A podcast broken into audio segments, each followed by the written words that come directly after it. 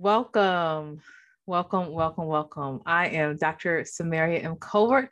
We are back yet again for another banger. Okay. So who am I? If this is your first time, I am a licensed therapist. I am the founder of Kingdom Creative Counseling. We are a mental health agency located in downtown Greensboro, North Carolina. I am a published author. I've published about 60 plus books, and I'm an entrepreneur, and I give you faith-based principles to bring about lasting change. Today we're going to talk about another good one. It's going to be another banger. I know y'all are ready. We're going to talk about chaos, confusion, and calamity inside of me. And we're not going to just talk about it. We got to give you faith-based principles, and we got to talk about how do you get free? How do you get free? Let's say it again. Chaos, confusion, and calamity inside of me, or sometimes going on around me, and we got to figure out how do we get freedom from that. Now, when I was thinking about the discourse here and how to approach the text, so like I'm about to preach the word, and I'm just joking. I wanted to address some contradictory scriptures that kind of contradicts our discussion here, and sometimes it can contradict our faith. And so let me tell you what I mean by that. When you look up 1 Corinthians 14:23, it says in 1 Corinthians 14:33, y'all, get a little tongue tied here. It says that God is not the author of confusion. God is not the author of confusion. Okay. So we got that. And then it says in 1 Corinthians 14, verse 40, that all things must be done decently and in order. Okay. So God is not a God of disorder, and he's not the God of confusion. But when I looked up the word, the terms here, I looked up what the definition of chaos means, and it means complete disorder. And then I looked at the word confusion, and it means to be perplexed without understanding. Then I look up the word calamity, and it's defined as the event causing great distress, sudden damage, distress, or disaster, right? And so we have to understand, if God is not the author of confusion, and he does things decently and in order, why am I experiencing chaos, confusion, or calamity despite my faithfulness? Can we talk for a minute? Y'all ready for this one? It seems like there is a contradiction of scripture, right? And I listened to a woman of God who said years ago, she said, if it contradicts scripture, if it feels like a contradiction, I am now missing something. She didn't say the scripture is in error. I am missing something. So I had to understand a little bit more. God is not the author of confusion, but why am I here? Why are we experiencing chaos, confusion, or calamity inside of us in our world if it's not in the nature of who God is? Things that make you say, All right. So I want to read to you the two reasons why you may experience chaos. And I'm looking at my scriptures here, my iPad, and wants to go on the screensaver remote. But anyway, look up Joel, right, 2:25. We're gonna deal with another contradiction before we get to our facts here, right? Joel 2:25. God is giving a promise to the people of Israel, and this is the New Living Translation. He says, "The Lord says, listen to what I will give you back what you lost." To the swarming locusts, to the hoping locusts, the stripping locusts, and the cutting locusts, things that cause confusion, damage, distress, causes great resources to be dried up, causes you to say, this is chaotic. Anything locust is chaotic. And then he said, this is another contradiction. I said, wait a minute now. He says in read the 25th verse again. It was I who sent this great destroying army among you. Wait a minute now, God. Now, wait a minute. You didn't say it in your word that you're not the author of confusion. You said in your word that you do things decently and in order. But the contradiction says in Joel 2:25 that you sent the confusion and you sent the calamity. I'm confused. Point number one, the reason why you experience God confusion, calamity, and chaos is because God, like he did in Joel, is saying to you, I sent it. But God does not lie. And his word is true, and his word does not contradict itself. So what are we saying? Let's keep talking. It's going to make it plain in a minute. But I want to give you this caveat to here that God uses our brokenness to develop us into what he has for us. I was in prayer about a couple of years ago, actually like 2 years ago, and this just the bottom had come from under me, and I experienced all kinds of things, betrayal and lies and deceit, not anything I had caused. And I cried out to God and I said, God, why are you allowing this? I'm a good person. I'm quiet. I go to church. I pay my tithes. I don't bother anybody. Nobody really bothers me. I'm faithful. And he let me know that he says, because he let me, I'm anointed. I'm called. There's a cost of being called. But he said this, he said, Samaria, I know how to orchestrate circumstances so people can fall in line with my will. See, God has to develop us through the process of pain.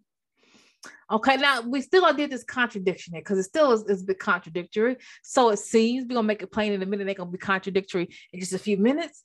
So what is an author? The author is the originator or the creator. Right? Is the originator or the creator of something. So when God says he is not the author of confusion, it is not saying that he does not allow confusion, chaos, or calamity. That's not what it's saying.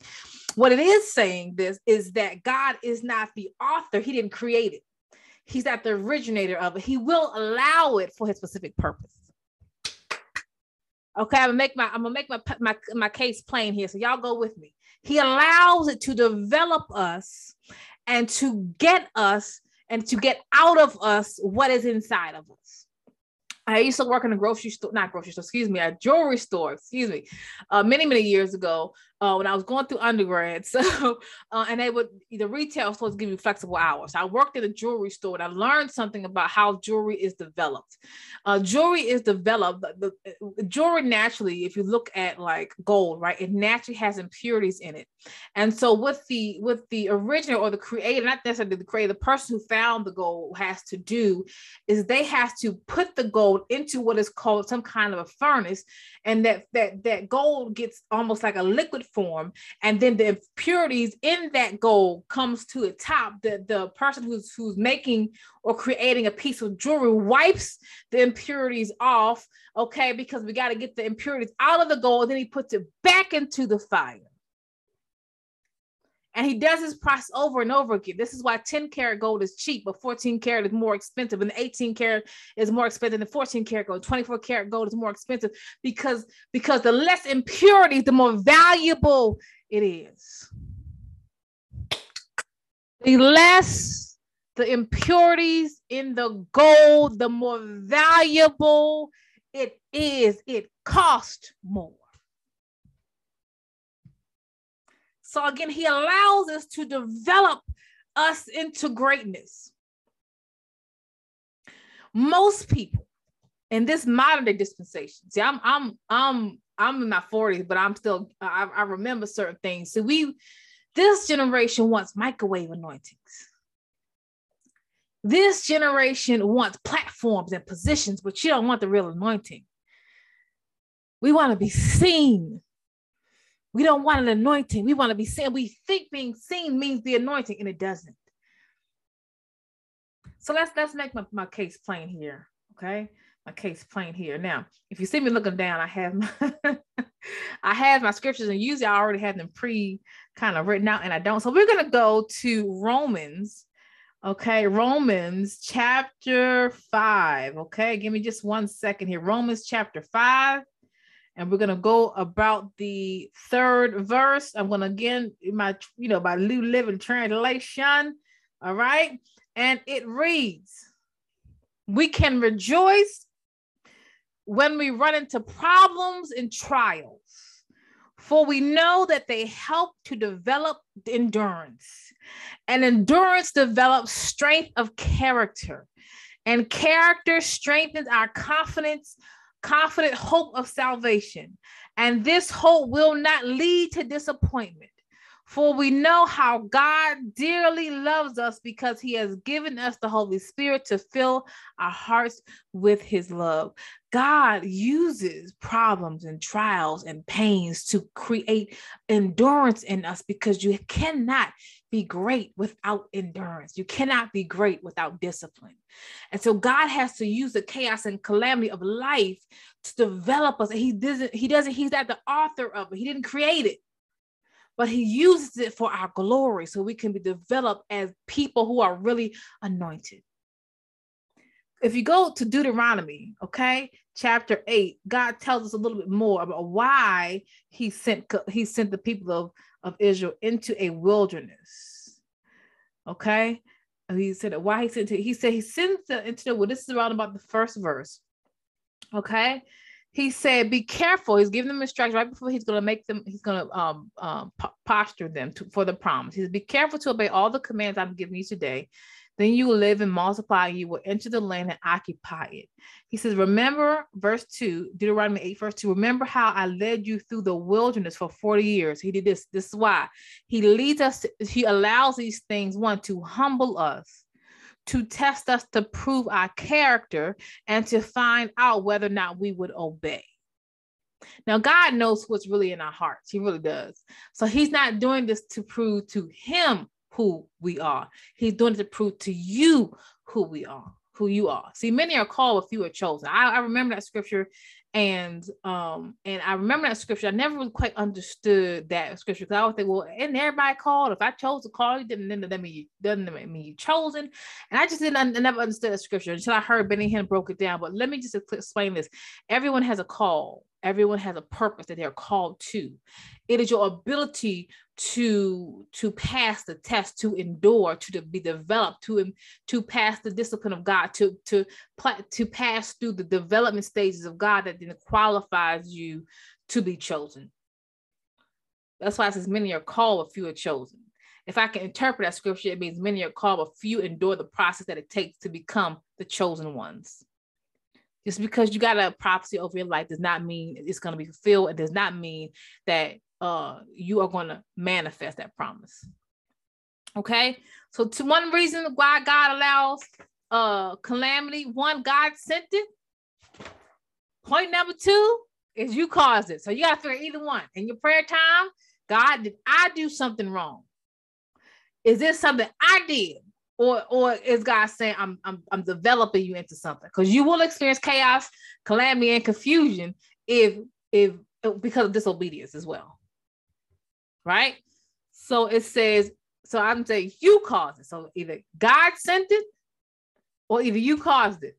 And sometimes you'll experience it again because you've been faithful over a few things, and God is developing, and there's going to be into it. But there are some things that go wrong and haywire in our lives because you caused it.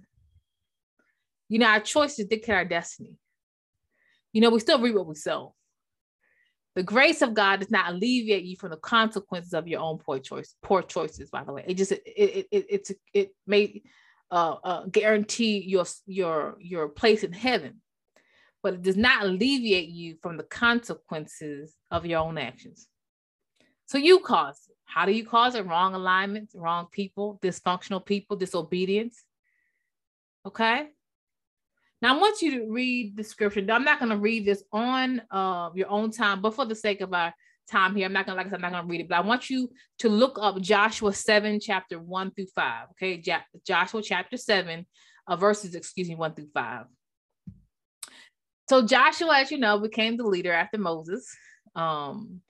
And Joshua and the people of Israel are operating under the promises of God, and they're getting great victories because God gave them the promise that they would possess the land, right? And so they had certain instructions that they were given to them, okay? And so the instructions were to destroy everything. Well, Achan, I may be saying that wrong, A-C-H-A-N. If I say that wrong, just bear with me, okay? So they gotten victory over the enemy, and he has stolen certain good, which is against the commandments the instructions they had been given. And he placed these items into his tent and he hid them. And that angered God because he disobeyed God, right? So let me tell you what happened. Joshua goes out to win another battle again. He didn't even send all the troops. He kept saying, this is a light battle. We just go, and it'll be fine. Basically, I'm paraphrasing y'all. Read it on your own time. He sent the soldiers and he thought they would win the battle easily because God handles on the people of Israel's life, and they would just win the battles like it wasn't nothing. They were just taking numbers, honey. Get it. But what ended up happening is after Achan did this, a battle that should have easily been won, they fought the battle and they were defeated. And they were defeated really, really badly. Okay? And so Joshua says,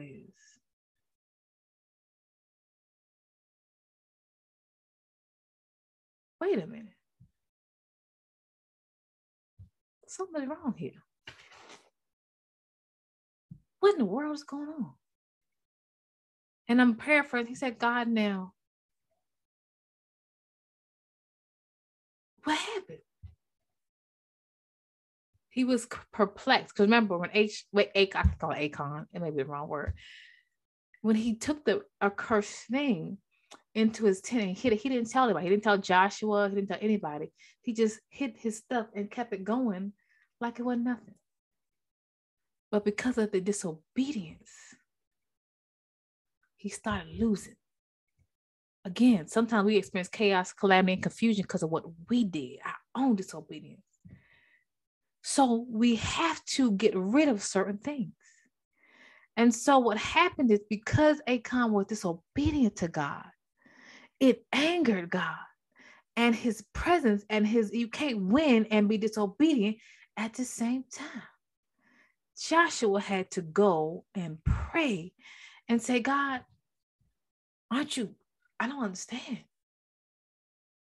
For your own sake, didn't you promise? You read it on your own time. So why do you experience chaos, confusion that is your fault? Well, you keep trying to bring an accursed thing into your problems instead of being obedient and getting rid of it. See, God told you, let it go. And you keep trying to make it work. The thing that God has said is curse, destroy it. We got it in our tent, hidden, as if God doesn't see. So you got to get rid of it. Get rid of dead relationships.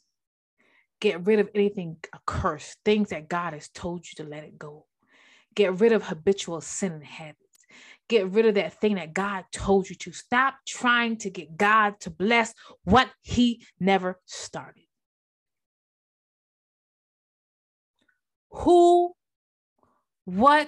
do you need to get rid of? Leave it in the past. So if you look at the New Living Translation, okay, God basically says to Joshua, I will not be with you until you get rid of that sin. I will not be with you until you get rid of it. All right. So if you read, well, another example you may want to look at your own time, Leviticus chapter 10. And it talks about how Aaron's sons had offered up to God strange fire. It's equivalent to what we do today is we try to worship God and strange fire at the same time. We try to give God strange worship and we try to mix our stuff in together. God told you to get rid of it, and we still try to serve God with our idols or things that God told us to let go of. All right. So what should you do about it? Well, we first got to follow Joshua's example. Joshua was a man of God, like I said, and he did not know that Achan. He did not know what he had done.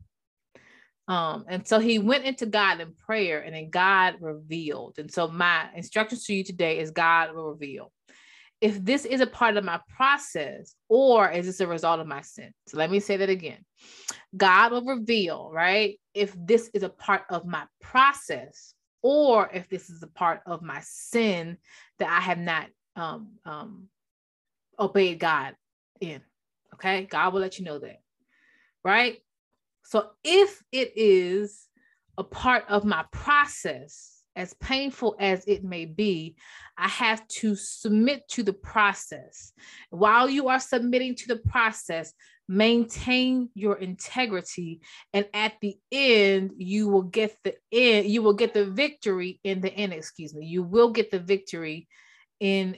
Such as the case with Job, who went through a whole bunch. The story of Job is really spectacular as far as what he went through. But he was a faultless man. He was blameless. He's not doing anything wrong, but he was experiencing such chaos, calamity, and confusion. And because he maintained his integrity and he maintained his faith in God, it did end. He got a double portion. And so it's really important for us to understand that even when you're in the midst of a trial, there's always going to be a beginning, a middle, and the end. There are things that God is going to posture us for. And like Job, it wasn't gonna last forever. The old saying used to go, trouble don't last always. You say trouble don't last though. We sing that song, but it's true. When you're in the moment of that pain, it feels like it lasts forever. It feels like it's never going to end, but there is an end date. And so in that in-between time, regardless of the pain, regardless of the turmoil, regardless of what you're going through, you just have to endure, decide to endure and submit to the process. And as God has given you lessons that you will need for your next stage in life, just write those things down, but endure. Okay. Now, what if it's a matter of sin? God said, listen, this thing right here, you ain't let go of it. It's because of this sin right here. This why you here. Well, if that be the case, and will be the case for some people, you have to repent and then turn. There's no point of of asking God for help if you're not going to repent, if you're going to go back and do what you want to do. So you repent, you turn, and then you still submit to the recovery process. And remember, at the end of the day, all things work together for the good of them that love God and are called according to his purpose. So whether it was just God who was directing your steps and develop you into greatness, or it was because of your own sin, your own disobedience, at the end of the day, God is still going to get the glory out of it. But you got to posture yourself correctly. Okay. God bless you. We'll be back another day, another time, another banger. You can check out my website at www.christianmarycolbert.com. Or if you want to check out my therapy website, is www.kingdomcreativecounseling.com. We'll be back another day, another time, another banger. Okay. God bless you and have a wonderful remainder of your Sunday. Bye.